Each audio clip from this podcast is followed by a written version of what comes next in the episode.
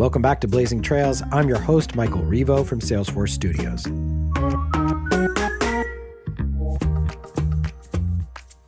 Today, we're speaking with Megan Atkinson.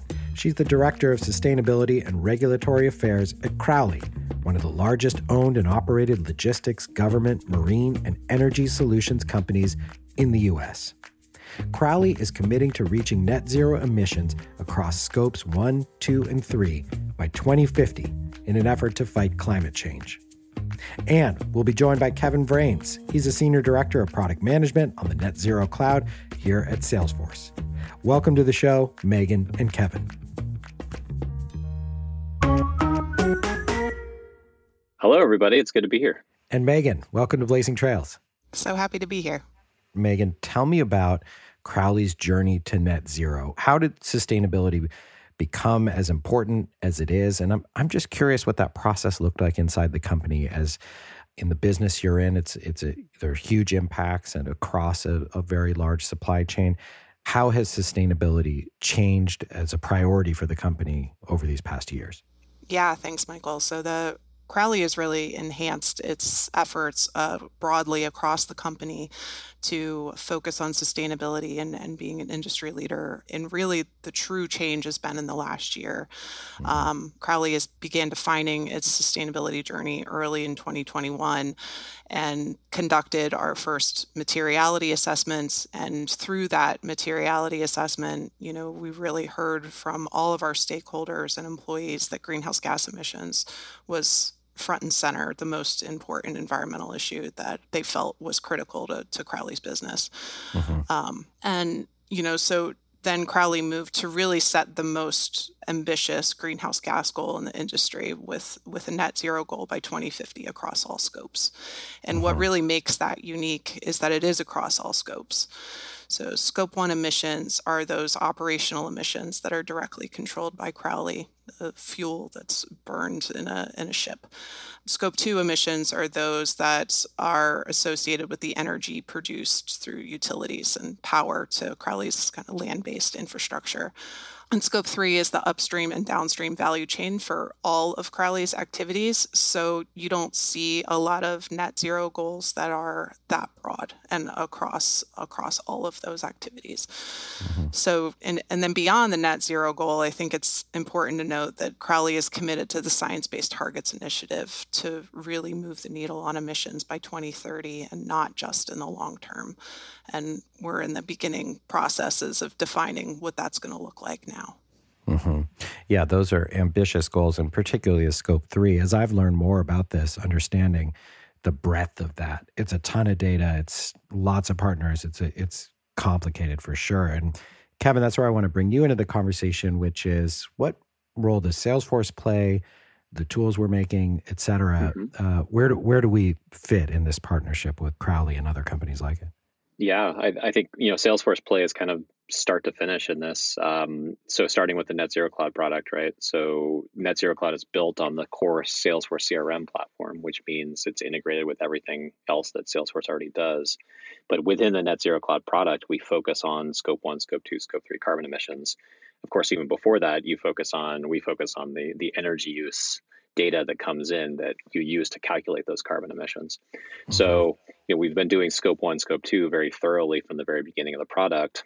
Uh, we we also started with pretty comprehensive business travel scope three and a little bit of other scope three, and then since expanded to covering almost all of upstream scope three, and then a good bit of the downstream scope three. And then as we go forward, we're really focused on getting all of the scope 3 mm-hmm, mm-hmm. It, you know, and I'm curious about the the supply chain relationships where how are companies looking at each other in terms of this reporting and the transparent the newer transparency around that as part of RFP processes, et cetera. Megan, is that something that you're looking at? Yeah, that's something all of our customers are requesting and really need at this point. They want to know what our partnerships are. They want to know how we're reporting. They want to know that they can get the data that they need because our scope one is our customer scope three emissions. And right. so, you know, being able to provide that level of transparency is a big reason for the partnership. And is that new? You know, I'm, I'm curious about, in particular, you know, where you sit working with so many different companies, I'm, I'm guessing, as part of transportation and, and logistics. Have you seen that increasing? What, what's the energy around the desire to have that data from your customers? Yeah, it's increasing exponentially. So, you know, while 10 or 15 years ago, you might have had those companies that are really on the leading edge of sustainability trying to look for this data, maybe even trying to calculate it themselves.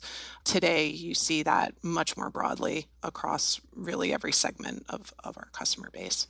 Mm-hmm, mm-hmm. Is there a particular customer or story that you can recall of that making a big difference in a contract or a relationship with a company of being able to provide that data? So, being able to provide that data has become table stakes for so many contracts.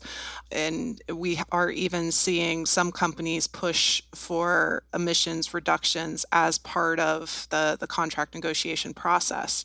So, you know, having new business for Crowley, you know, come through the sustainability team, I know is a new experience broadly across the organization. So, um, you know, because the the questions from Crowley's leaders and business partners is always, you know, can we do this? You know, can we support our customers in this way? And and we have to, right? Right. So uh, that takes us to how do we do this, which is which is a big challenge when you think about that. Kevin, can you talk about sort of some of the product development and how we're thinking about the capture of all these different data to pull that together and make that re- reportable and usable. Yeah, and I mean, even before we talk about that, I mean, I think what's fascinating about this is, as Megan said, this has become table stakes. How fast it became table stakes. This was not a thing probably 12 or maybe definitely not 24 months ago. This was not right. a thing that most vast majority of companies were doing, mm-hmm. and all of a sudden, it's a thing that a lot of them are doing. Salesforce as a company gets the same request that Megan's getting from Crowley's uh, suppliers every single day, right? And yeah. how much what's our what's our portion of your scope three emissions, right? Um, so we have tools within Net Zero Cloud that do that. Um, and really, what we're focused on is how do you get the the accurate um, carbon emissions data from your supply chain, from your from your what we call your value chain or your suppliers and your vendors. There's different ways to talk about it but you start with a, a, sort of an overall estimation process. You use what we call a spend based methodology or a procurement based methodology, where you say, I know exactly how much money I'm spending as a company in each of these different categories. I'm going to use that to estimate my carbon emissions in each of those different spending categories. And that's just the mm-hmm. first step. But then once you've done that, you can then stack rank your suppliers by carbon emissions. But again, that's just an estimate. So then you take to the next step. Okay, I've got my top 10 or my top 50 or my top 200 suppliers by carbon emissions, I'm then going to interact with them directly. And I'm going to engage them directly and get more detailed numbers, more granular numbers from them. I'm then going to enter them into Net Zero Cloud and allocate those emissions to my Scope 3 profile um, more accurately and more thoroughly. And so we walk users through those steps. We vastly simplified that process for our users. So this was this was a process that was really taking months and months and months of spreadsheet work and consultant time to to pull this off in the last couple of years. And you know we've automated it quite a bit. And then on the back end of that, you get data visualization. So once you've done all that, we have a set of sophisticated visualizations and dashboards where you can see all the the results of that analysis. Mm-hmm. And Megan, I understand that Crowley has more than 100 sustainability KPIs which is a lot, or at least that's I I had read that somewhere. Is that accurate? Well, so uh, Crowley is really, I, would say, the beginning of our of our sustainability journey, and so we're, you know, we have developed uh, goals around uh, greenhouse gases, as you know, um, and are working to develop goals around uh, other priority material uh, issues really working hard to put all of that together in our first sustainability report that will be published uh, next month in, in June. Um, we worked to align that report with the Global Reporting Initiative uh, methodology. And, you know, we expect that to be an annual process and an iterative process that really allows us to develop more KPIs over time. So by using this tool, we are able to make better decisions and we're able to uh, get to data much with much more agility and anticipate that that will lead us to being able to develop these these kinds of critical KPIs as we move forward. Mm-hmm. How do we measure that carbon impact beyond this is the right thing to do and make it a true business initiative, which is really going to get this flywheel going of, of, of change. What are your thoughts there? Well, I think you know there's technology problems and then there's human problems, right? So part of this can be solved through technology, but a lot of this has to be an internal alignment, which I think is something Megan's doing on a daily basis. It sounds like mm-hmm. it's happening in every company at this point, right? right. So um, the technology and the and the data analysis and the data results can inform that that decision making process. But you know, for instance, you can't go to your C-suite, you can't go to your board and make the case of we want to spend more money in order to get less carbon emissions if you don't have the data and the visualizations to back it up right? right? So it's got to start there. Yeah. And so, Megan, how are you seeing the impact of the reporting that you've done so far? What's the feeling and what's the result in those meetings? Have you seen that change? How have you seen the responses to the data that you're presenting? So, you know, just as the needs of our customers have increased exponentially, you know, so has uh, the needs of, of senior leaders making these decisions about what fuels are we going to use in the short term, um, mm-hmm. what alternate propulsion technologies are, are we going to invest in or partner with others to invest in in the long term. And I think you know having the data that that supports what those alternative scenarios could could look like is is a future state for us to provide that level of detail to the folks within our organization who can make those changes but also to find those partners externally that can help with investment and finding the right solutions both in terms of fuels and further down the line those those other technologies that are going to propel goods around the world mm-hmm, mm-hmm. Okay, so shifting gears a little bit to how we can get this data, which I imagine is really complicated. And Crowley has a lot of systems and legacy systems, I'm assuming, and data from many different sources. How are you pulling that together right now? Well, so prior to implementation of Net Zero Cloud, this was the full time job of, of a manager for more than half the year but that data is just is just so enormous, right? So it did take the the full time efforts of full time manager, and then she was, you know, heavily supported by interns as well, and you know, relying on interns to to uh, generate and pull together, and and then you know, is that data accurate and is it mm-hmm. is it complete?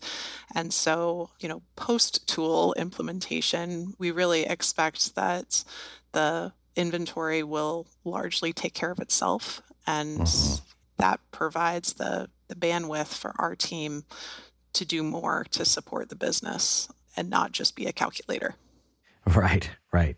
So, Kevin, can you give me an overview of the product implementation of, of how it plugs into Salesforce, of how Net Zero Cloud can be a part of the CRM and simplify, uh, you know, as Megan's talking about?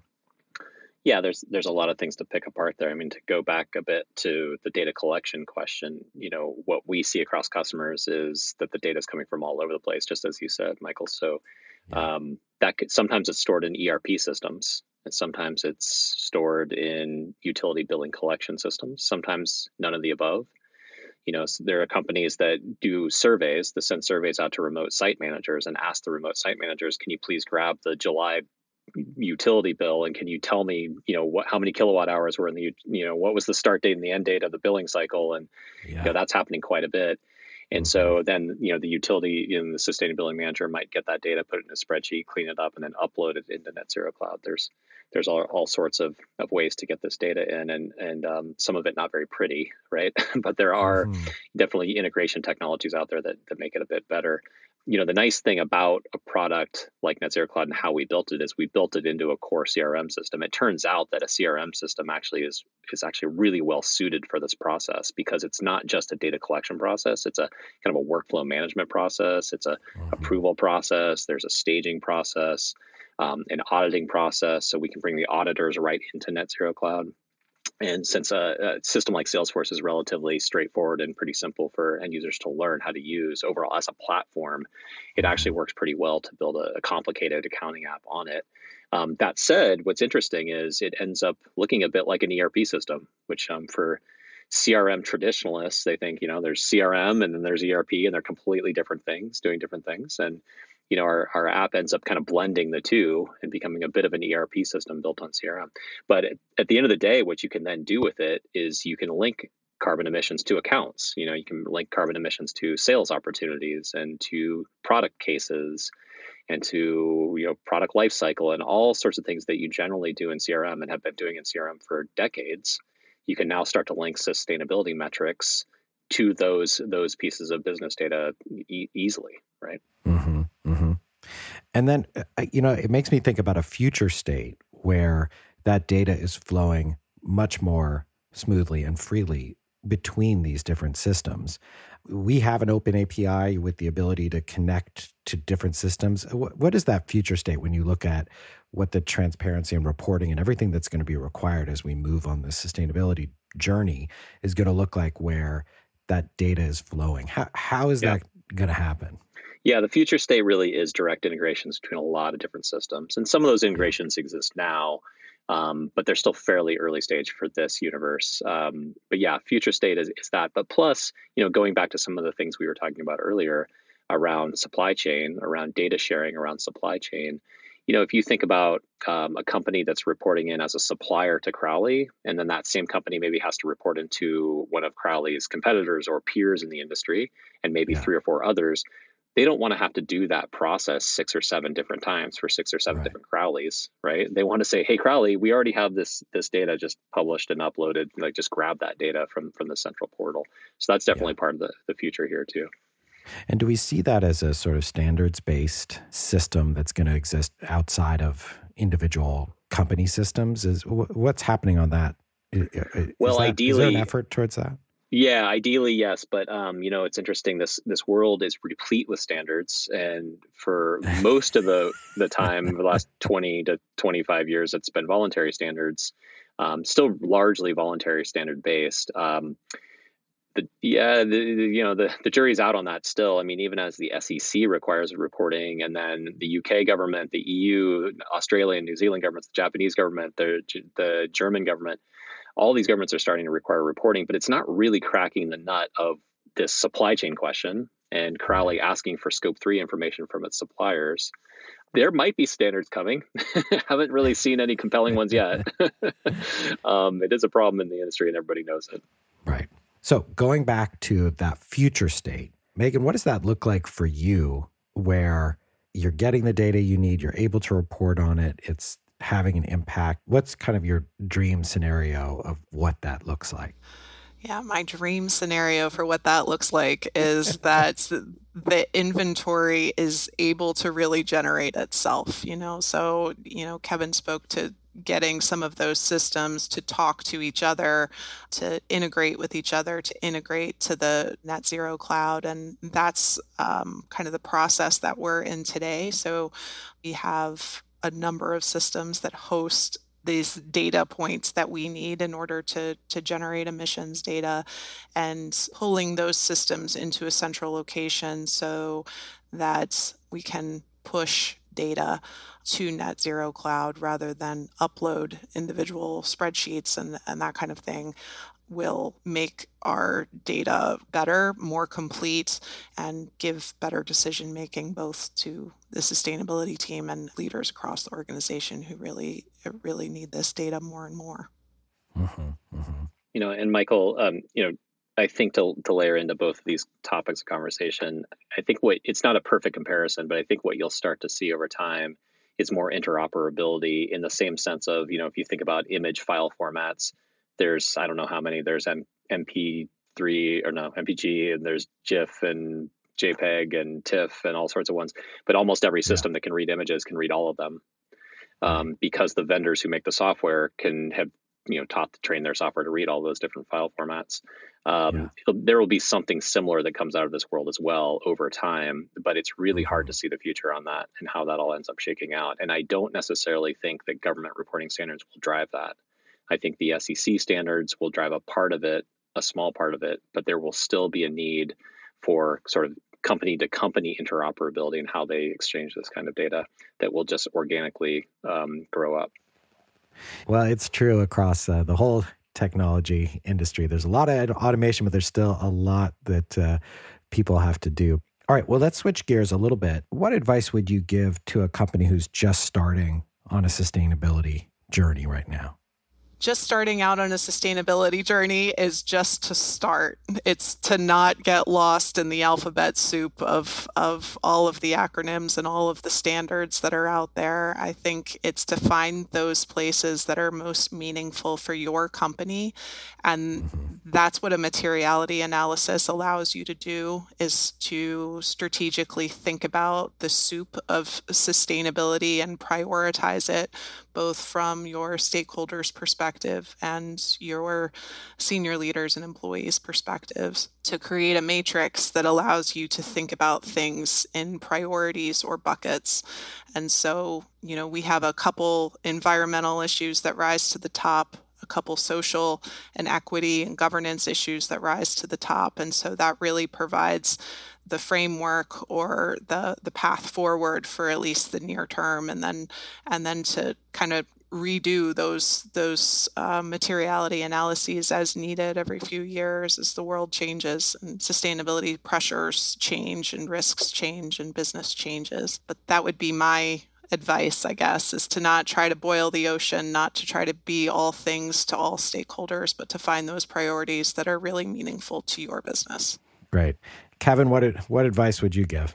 I mean, what more to add to that? That's that was a great answer. I mean, um, it's it's if you're just starting, it is baby steps. Yeah. Well, this has been a fantastic conversation, Megan. Thank you so much for joining us today. Thank you, Michael. It's been a joy. Yeah. And Kevin, thanks for coming down. Well, thank you. It's been very fun. That was Megan Atkinson, Director Sustainability and Regulatory Affairs at Crowley, speaking with Kevin Vranes, Senior Director, Product Management on the Net Zero Cloud. To learn more about sustainability and Net Zero Cloud, go to salesforce.com slash sustainability. Thanks for listening today. If you like this episode, be sure to subscribe wherever you get your podcasts. I'm Michael Rivo from Salesforce Studios.